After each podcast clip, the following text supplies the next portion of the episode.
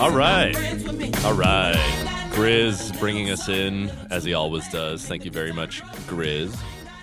Thank you very much for those good times and how they roll, how they continue to roll. Welcome to this, the Red Bulletin podcast.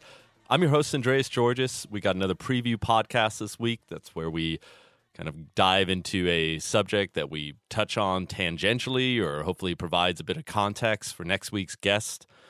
Next week's guest, we have an entrepreneur, another entrepreneur. I feel we've got a lot of those recently, I know, and we definitely have some cool athletes coming up, but with all our guests, we're trying to find the ones who have not only built successful businesses, um, but done it in a way that's drawn on character strengths they've developed over time and done it in a way that hopefully you out there can draw some lessons from.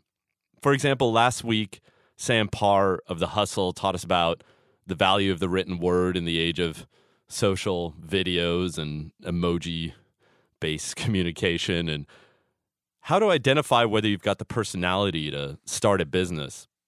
Next week, we've got a guy who is looking to upend the way major companies do business. And I wanted to spend a bit of time talking about his work and his background because the podcast format is is so short for this guy's accomplishments that we we really don't have the time to get into all of them. So I wanted to give you as much about his background as possible.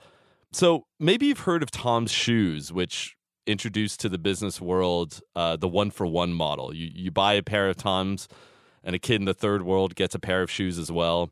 Uh, the company has since expanded that approach to other areas like paying for eye exams in Nepal when you buy a pair of sunglasses in Santa Monica or water in Bolivia when you buy a pound of Tom's coffee. But what next week's guest is trying to do digs a little bit deeper than that. He wants to wire social impact and profit into every step of the business model. He calls it impact sourcing. So, some background first.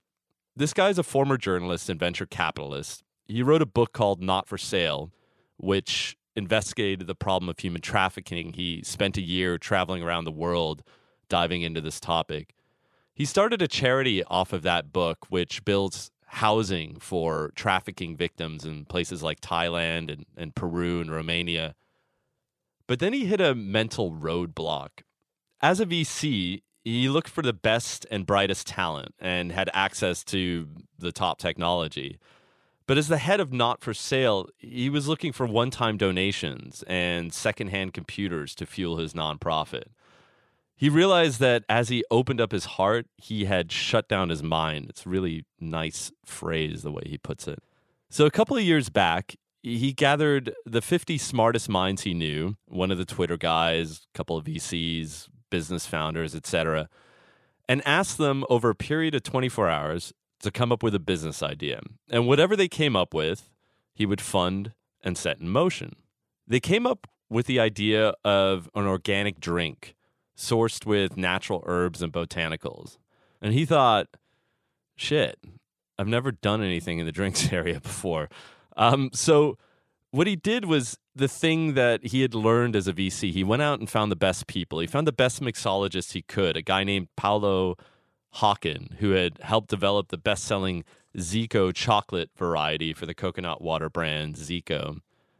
And he tasked him with coming up with a healthy organic drink using natural herbs and botanicals like chicory, coconut sugar, hibiscus, and ashwagandha a herb found in India that is perfect in strengthening the immune system and has been used for centuries, really. And yes, I had to look that one up. In short, they're using what's called adaptogen herbs. Again, a, a term I totally had to look up. I had no idea this existed. Uh, these are herbs that have been common in, in Asian and South American medicine for centuries and been valued over that time for their energy boosting and restorative powers. In 2012, um, this company began selling the organic drink REBBL, R E B B L, in stores. You can find it now in pretty much every state. What's interesting, what separates it completely from other beverage brands, is that it sources social impact into every step.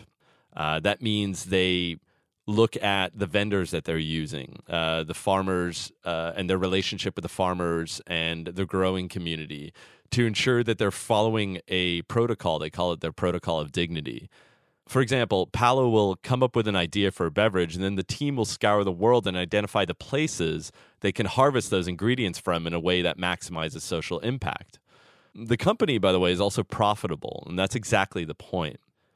As next week's guest, David Batstone, puts it, it was a company born out of a cause, and not the other way around. 2.5% of every purchase goes to the charity not for sale. And as of April this year, $250,000 has gone to the nonprofit, helping an estimated 10,000 trafficking victims in areas like housing and, and education. And Batstone since started another business with social impact built into it. It's called Z Shoes, a biodegradable shoe from the Amazon. Again, the sourcing is done with social impact, but profit is also factored into every step as well. So, how long before the rest of the world catches up, especially the corporate world? I don't know if Batstone is the answer to that, but he is the answers to what it takes to go down this path. So I hope you join us next week. Um, when I talked to David about that time he interviewed Allen Ginsberg, uh, the importance of making small bets, the importance of the conviction that it takes to go down this direction, and why personal narratives ultimately are complete bullshit. It's a really, really interesting conversation. I'll see you next time.